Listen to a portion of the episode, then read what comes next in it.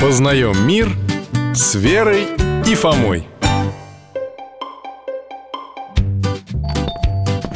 Добрый день, Михаил Гаврилович Привет, Фома, Верочка, проходите Здрасте, Алтайчик, хороший Доктор, мы с папой тут поспорили О чем? Ну, мне для школы надо было доклад сделать Про адмирала Ушакова Замечательная тема и выдающийся человек Вот, я, значит, стал в интернете про него искать Нашел, стал писать И тут папа подошел, говорит Ты зачем житие взял? Надо настоящую биографию найти Я говорю, а это что, не настоящее, что ли? А он говорит, нет, это почти что сказка Вот мы с Верой хотим спросить, что, правда? Жития святых это сказки, что ли?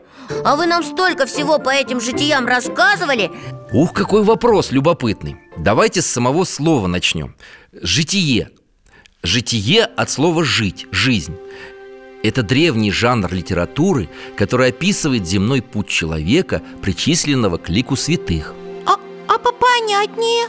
Описание жизни святого А не святого, какого-нибудь там композитора или ученого Или генерала Великого какого-нибудь человека У них жития, житий не бывает? У несвятых нет Но бывает, что жития складываются еще до канонизации Это когда христиане уже начали почитать человека как святого А церковь пока его святым не признала А потом уже, после признания, житие становится официальным А чем обычная биография человека, вот того же Федора Ушакова, отличается от его жития? Тем, что житие служит не просто для описания жизни Оно показывает путь человека к Богу Рассказывает, за что его церковь прославила И на этом примере воспитывает других людей Поняла, поняла Там написано, почему святой стал святым Так? Примерно так. Вот если о Федоре Ушакове напишут военные моряки, это будет один текст о тактике, стратегии, о военных приемах, которые он применял. А житие рассказывает о другом. О том, какой он хороший христианин был, да? Ясно В житии главное христианский подвиг святого. А они все, что ли, подвиги совершали? Да, каждый по-своему.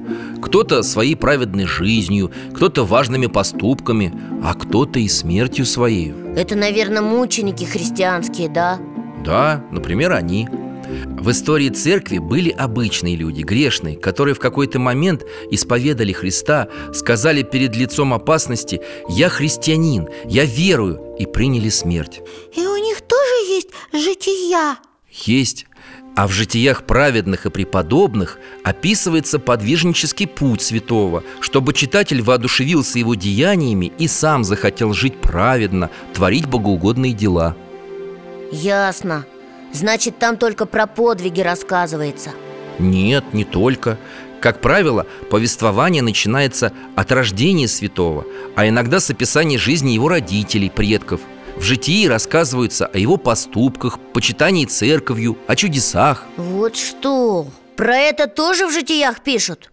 Да, в обычных биографиях про чудеса не очень прочитаешь Но сходство между житием и биографией тоже есть. В описаниях жизни святых отображаются события эпохи. Кто был правителем, кто с кем воевал, как жили народы, чем занимались и что их волновало.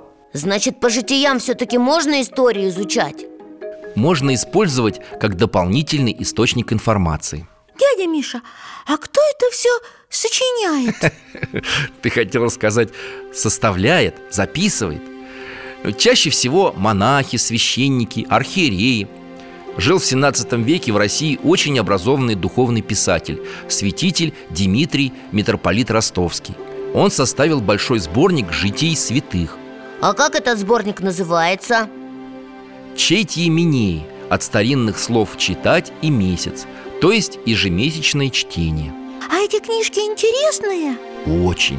Запомню Дмитрий Ростовский Интересно, что он сам был потом канонизирован. И есть его житие? Да, Интересно Мы маму попросим, чтобы она нам эти чети минеи почитала, да, Фом? Ага, спасибо вам, Михаил Гаврилович Я тогда про Федора Ушакова сделаю доклад и по биографии, и по житию вот это правильно. Тогда он у тебя получится интереснее. И пятерка обеспечена Спасибо! До свидания, дядя Миша До свидания, спасибо Всего вам доброго, ребят